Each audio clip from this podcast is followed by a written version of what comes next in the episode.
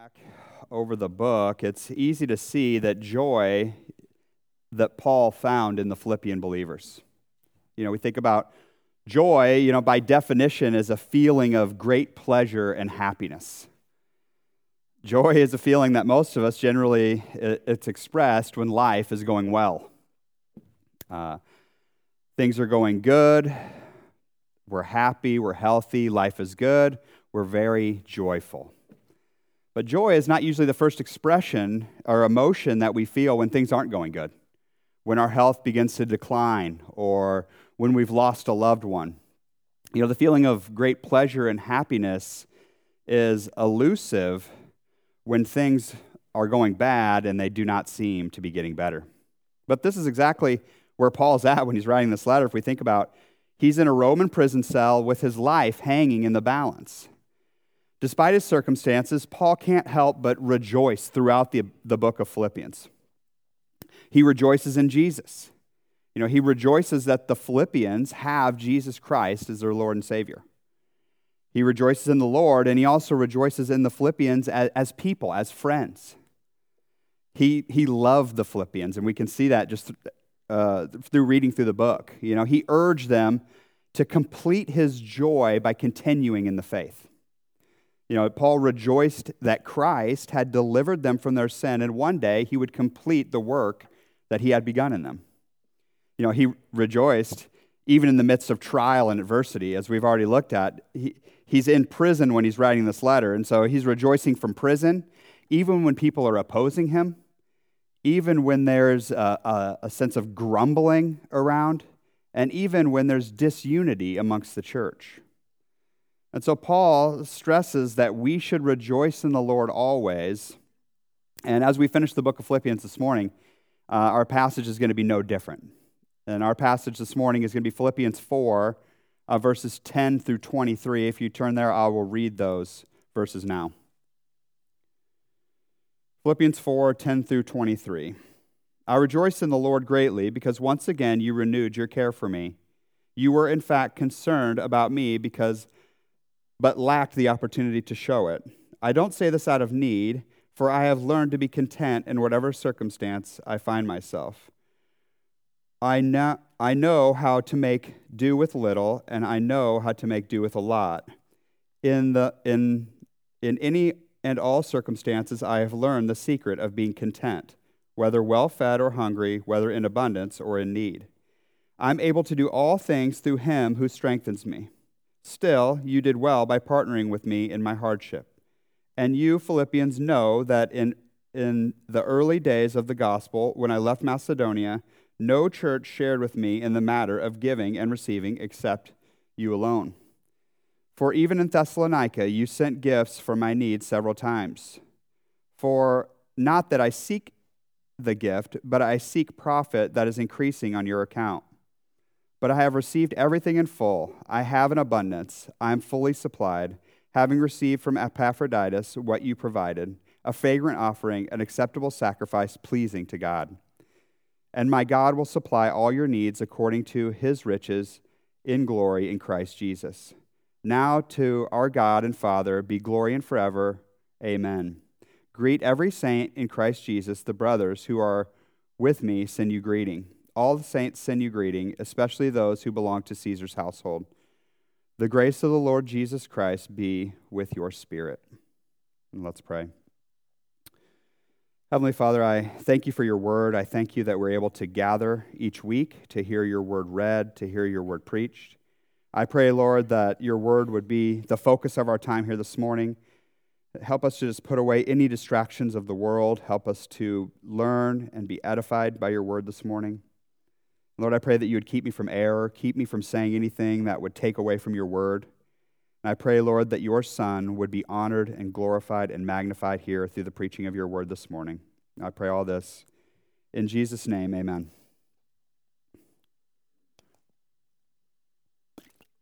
So, in our passage here this morning, Paul is going to provide two reasons to find joy in the Christian life. That's two reasons for joy in the Christian life. And as we saw in the introduction, the overarching theme here through Philippians is, is joy. And up to this point, as Alan has preached through the book, he's done a great job stressing Paul's joy for the Philippian believers. You know, his joy was for their life, their ministry, and their partnership with him. You know, so it's fitting as we come to the end of the book, Paul just continues all the way through the book and gives two more reasons of, of why he's rejoicing. You know, the first reason for joy that Paul points out in our text this morning is the joy of Christian contentment. The joy of Christian contentment. And the second one is the joy of Christian partnership. So, those are the two things that we're going to see the joy of Christian contentment and the joy of Christian partnership. And so, we'll start with the joy of Christian contentment. And as we think about the joy of Christian contentment, in our passage this morning, we're going to see three things that help us understand exactly what Paul means here by contentment.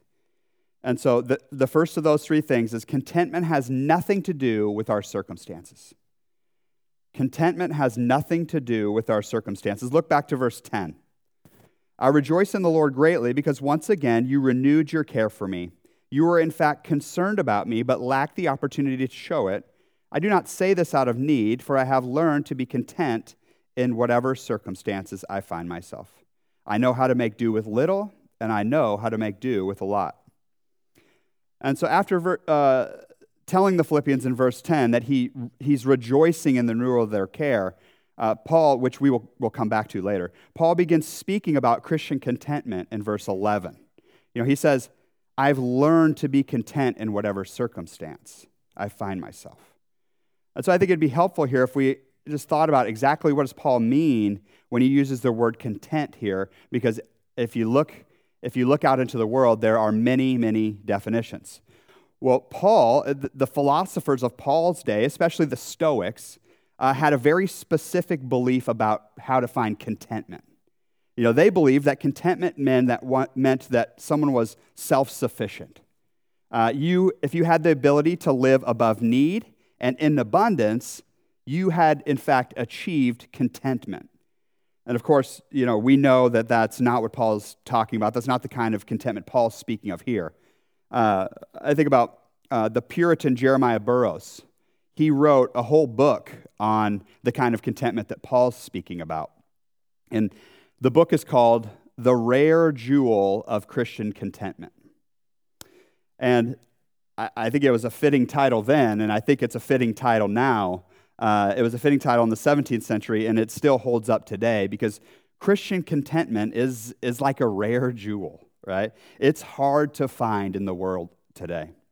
And so listen to how Burroughs defines Christian contentment in his book. He says Christian contentment is that sweet, inward, quiet, gracious frame of spirit, freely submitting to and taking delight in God's wise and fatherly disposal in every condition. Let me read that one more time. Christian contentment is that sweet, inward, quiet, gracious frame of spirit, freely submitting to and taking delight in God's wise and fatherly disposal in every condition. And so, this is the contentment that, that Paul's speaking of that he has learned in every circumstance, as we saw in verse 11. And so, the reality that Paul's setting forth here is that contentment, it has nothing to do with our circumstances. Uh, the world says, like the first century philosophers, that more money, more stuff, uh, that will bring contentment to my life. Or, you know, we have people that are way on the other side. We have minimalists who say that less stuff and less money, these are the things that would bring less problems in your life. And so this is what would really bring contentment. And so we think about, you know, where does our contentment come from? What is our contentment predicated on the circumstances in our life? You know, what, what do we need to be content? A nice house, a car, you know, more children in the house. Perhaps if you're about to retire, less children in the house. You know, what, where is it that we are seeking contentment from? You know? And so let's just think about that for a second. You know, where is it that you are seeking contentment from? And keep that in mind as we look at the second thing we're going to see in our text this morning. The second thing we see is contentment is learned. Contentment is learned. And look back to the second half of verse 12. Paul continues, he says, In any and all circumstances, I have learned the secret of being content, whether well fed or hungry, whether in abundance or in need. And so, in all and every circumstance, I have learned the secret to contentment. And so, we have a great deal of Paul's life documented in our Bibles, right? We can read through the, the New Testament, and uh, he wrote a lot of the New Testament. And if we look at the book of Acts, a lot of his life uh, we see is played out there. And so, his trials and struggles are well documented. You know, 10 years prior to writing this letter to the Philippians, Paul wrote his first letter to the Corinthians. And in 1 Corinthians uh, 4, 10, remember 10 years prior, he wrote this to the, to the Corinthians. He said this of his present struggles Up to the present hour, we are both hungry and thirsty. We are poorly clothed and roughly treated, homeless. We labor, working with our hands we were reviled, we ble- when we were reviled, we blessed. When we were persecuted, we endured it. When we were slandered, we respond graciously. Even now, we are like the scum of the earth, like everyone's garbage. And so, this was 10 years prior to the writing of Philippians. And so, Paul, we see great trials. And we think about just a few years later, I think four or five years later, uh, Paul wrote the second letter to the Corinthians. And in that letter, he details just some of the physical trials that he's been through. He says this in 2 Corinthians 11. You know, five times I've received 40 lashes minus one for, from the Jews. Three times I was beaten with rods. Once I received a stoning. Three times I was shipwrecked. I spent a night and a day in the open sea. On frequent journeys, I faced dangers from rivers, dangers from robbers, dangers from my own people, dangers from Gentiles, dangers in the city, dangers in the wilderness, dangers at sea, and dangers among false brothers toil and hardship, and many sleepless nights, hunger and thirst, often without food, cold and cold without clothing. Not to mention other things, the daily pressure on me, my concerns for all the churches. And so we see up to this point that Paul's trials and, and his trials throughout since he became a Christian are well documented in Scripture. And this was years prior to him writing the book of Philippians. So we, we know that those trials did not cease up to this point as he is in a Roman prison at this point. And so Paul would continue to have a great deal of trials and hardship. And uh, he says in our passage, even though, even though amongst these things, that he has found contentment. You know, so one thing that's not actually well documented in Scripture is when Paul had an abundance. Right? We see all throughout Scripture when Paul was having hardships and trials, but uh, we don't really have a well documented case of where Paul was in an abundance. Well, certainly, you know, Paul was treated to plenty of nice dinner parties with the Corinthians that we just spoke of. They were very wealthy. Uh, or in Ephesus, when he was there for two years, certainly the wealthy members of the church treated him, and, and he had an abundance while he was there. And later on in our passage, we'll see Paul even say that he has an abundance now from the gift that the Philippians had given him. And so,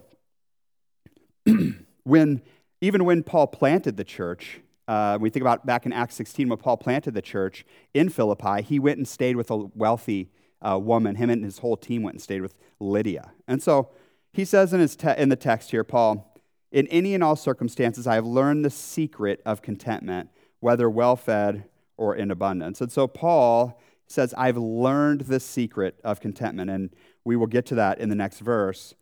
But I would like to examine a little bit of these categories that he gives after that, whether well fed or hungry, whether in abundance or whether in need. Uh, he, Paul has learned to be content in all of these things. And so, you know, what's, what's our posture when we're facing circumstances like this? Oftentimes, when I'm thinking about, you know, how can I apply a specific text, I think, to my own life, and, you know, what's my posture towards God when I'm well fed and when I have an abundance? You know, when I'm well fed and I have an abundance, the fight for me, and perhaps you're like me, uh, the fight is against greed. Uh, always wanting more and never actually having enough, no matter how much I have. You know, it's, fight, it's a fight against pride and arrogance. You know, look how well I take care of myself, and look how well I take care of my family. And the focus is on me and all that I've done, and not on what God, and not on God and what He has done for me. And so, yeah, well, what about when I'm hungry or in need? And you can ask my wife this. Uh, hungry Keanon is not the best version of myself. I'll tell you that. that that's something that uh, I struggle with greed in a different type of greed in, in this. The type of greed that I struggle with here is the type uh, that would cause someone to sin, cause me to sin to get what I want, right?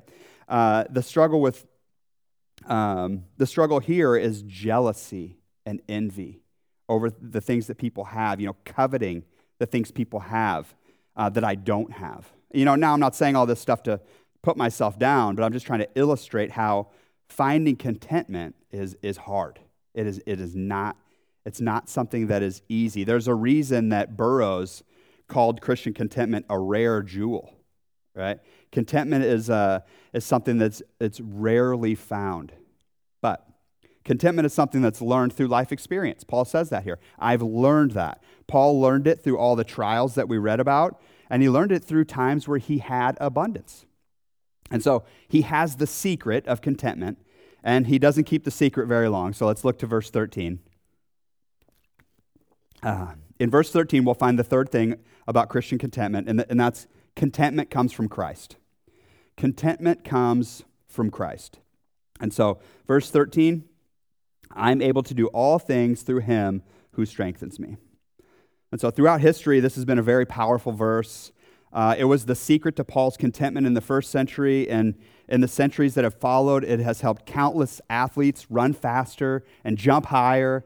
You know, it, I think about this. There's a famous picture of Tim Tebow. I don't know if you guys know who Tim Tebow is, but just before a playoff game when he was playing quarterback for the Denver Broncos, he's in the tunnel and there's all this smoke coming around. He's about to run out, and you know, on his eye black, he has Philippians 4:13 you know. So he can do all things through Christ who strengthens him.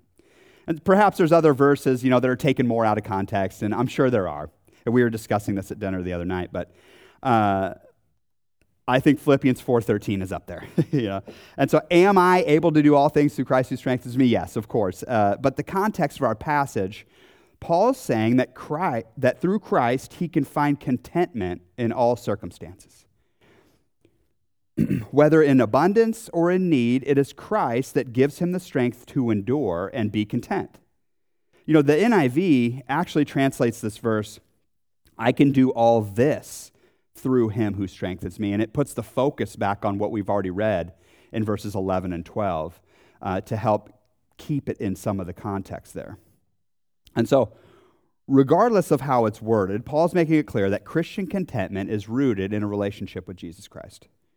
It's our, it's, if our focus is on Christ, contentment, the kind of contentment that Burroughs and Paul are talking about, is achievable. You know, he gives us strength to be content when we are in need and to be content when we have abundance. And so, if you're here today and, and you haven't trusted Christ as Lord and Savior, you're probably thinking to yourself that, that this kind of contentment is foreign and it's not something that's achievable. But I assure you that Jesus Christ can provide the contentment that you're seeking.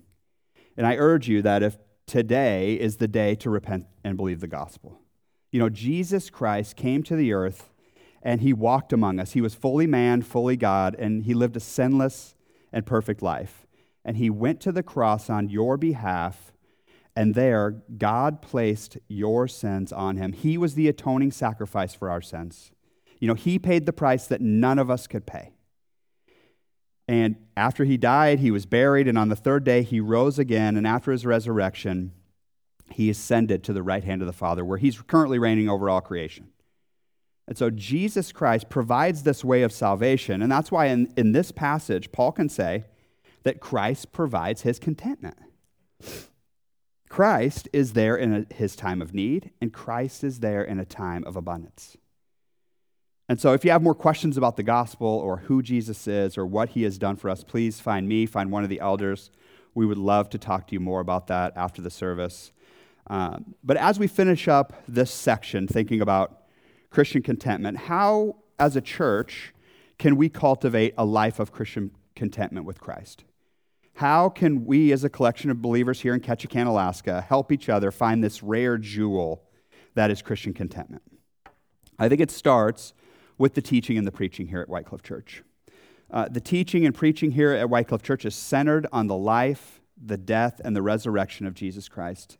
And if you show up here every Sunday, you will hear the gospel preached. You'll hear the constant reminder that Jesus Christ is enough. And as a church, we preach that Christ is the way to salvation and that that is why in Christ we can find contentment. As individual believers, we can focus, keep our focus on Christ, right? Keep our eyes on Christ. I think when our eyes wander, our hearts wander as well. And so, as believers in Christ, we should all be seeking personal holiness, as Alan preached on a few weeks ago. And those who are spiritually mature here at the church uh, can model what contentment in Christ looks like for those uh, like by living for Christ no matter the circumstances, whether in abundance or whether in need. And so, the best way people can see Christian contentment, what it looks like, is for them to see it modeled day in and day out every week in the local church. And so this brings us to the end of the first reason for rejoicing. Uh, we, we'll move from the joy of Christian contentment to the second reason Paul's rejoicing in our text the joy of Christian partnership. The joy of Christian partnership. In this section of our text, Paul is going to identify uh, four ways we can partner together. Four ways we can joyfully partner together. Uh, and we'll go through these kind of quickly uh, to get to some application at the end. And the first of the four ways uh, that we can joyfully partner together is generously. We can joyfully partner together generously. Look back to verse 10 that we kind of skipped over at the beginning. I rejoiced in the Lord greatly because once again you renewed your care for me. You were, in fact, concerned about me, but lacked the opportunity to show it. You know, Paul's rejoicing because the Philippians have been able to renew their care for him. But his rejoicing is not necessarily in the gift that they gave. Uh, he makes that clear in verse 11, but he's rejoicing in their partnership with him. Right? Remember how Philippians started? Paul says this back in chapter 1, at the very beginning of the book. Chapter 1, verses 3 through 5, he said, I give thanks to my God for every remembrance of you, always praying with joy for all of you in, in my every prayer, because of your partnership in the gospel from the first day until now. And so Paul knows the Philippians, and Paul knows they desire to have a partnership with him. And we don't know exactly why they had to renew uh, sending their gift. We don't know exactly why they hadn't been sending a gift, but we do know from the text that it wasn't, it wasn't out of lack of concern for Paul. Right? The Philippians gave and gave generously to Paul when they had the opportunity to do so. And so that brings us to our second thing. The second way we can joyfully partner together is financially. We can look to verses 14 through 16. We can partner together financially. Still, you did well by partnering with me in my hardship. And you Philippians know that in the early days of the gospel, when I left Macedonia, no church shared with me in the matter of, of giving and receiving except you alone. For even in Thessalonica, you sent gifts for my needs several times. And so notice the wording here of verse 14.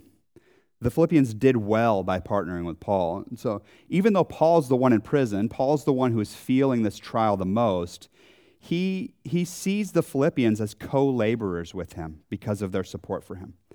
Remember back in Acts 16, and Alan touched on this at the beginning of our sermon series, but Paul is in Philippi, is around the year 51 or 52 AD, and he plants the church there in Philippi. And we, we see Acts 16 play out, and then after he leaves, Acts 17, verse 1 through 4, tells us that he went directly to Thessalonica. And so Paul says in our text this morning that the Philippians were the only church supporting him. Look to verse 16. For even in Thessalonica, you sent me gifts for my needs several times. And so the Philippians, I, th- I think we can take this from the text, that they started supporting Paul immediately after he left Philippi. I mean, he leaves Philippi, he goes to Thessalonica, and Paul says here that they sent gifts to him several times immediately after he's planted the church there in Philippi. And so they started supporting him to further the gospel ministry of planting more churches. And so, some 10 years later, now the Philippians continue to support Paul through his ministry while he's in prison. You know, Paul was a long term investment for the Philippian church. They invested in him from the very beginning of, of their church. Their church was planted, they started investing in Paul.